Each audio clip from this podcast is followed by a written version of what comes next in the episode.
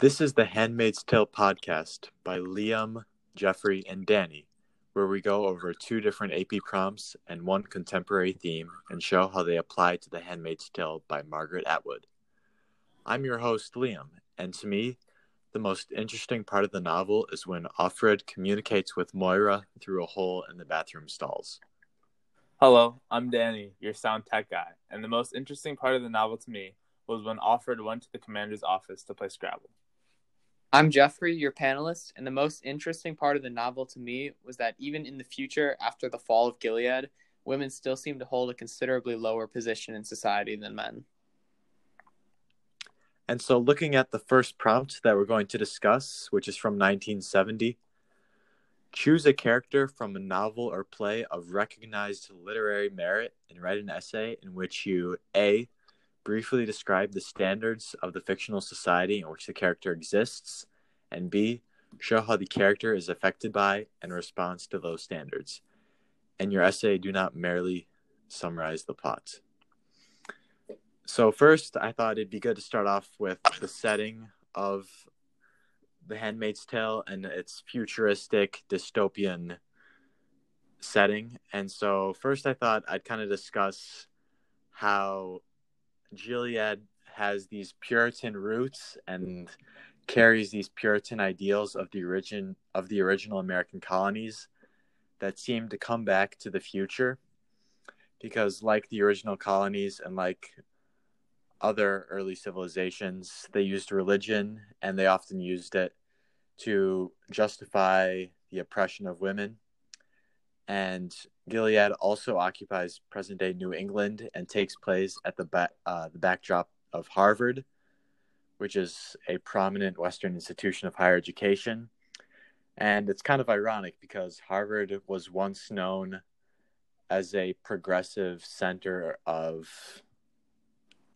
a, a progressive center of learning and was known for its high intellectual output. But now it's kind of transformed into this complex for the handmaids where they're not even allowed to read or write or do anything educational unless it's approved by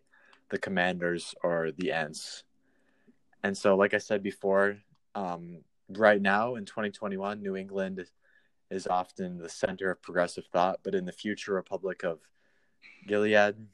it's a theocratic society that's built on a lot more conservative thought. Yeah, I think it's interesting how the state of Gilead uses these uh, elements of religion to oppress the women and how they kind of make themselves feel better by saying, oh, it's good for them, oh, we're helping them, when in fact they're not. And the idea of freedom to versus freedom from comes up because technically they get a bunch of these freedom froms, like they can't be raped or they can't be, uh, uh like cat called uh, however, they lose a bunch of things as well, such as what Liam said, like being able to get education and reading and writing and really expressing themselves. I just think it's interesting how they give them certain rights, but they also take some away and how they justify themselves. Yeah, I think something important to note here is just remembering that most of the women in Gilead remember what it was like before the Republic existed. They they know what all these freedom tos are and exactly what's been taken away from them and replaced with the freedom froms. And because of this, a lot of them are able to recognize that while some of their freedom froms are very important, they weren't as big of a problem um, before Gilead's time as Gilead tries to make it out.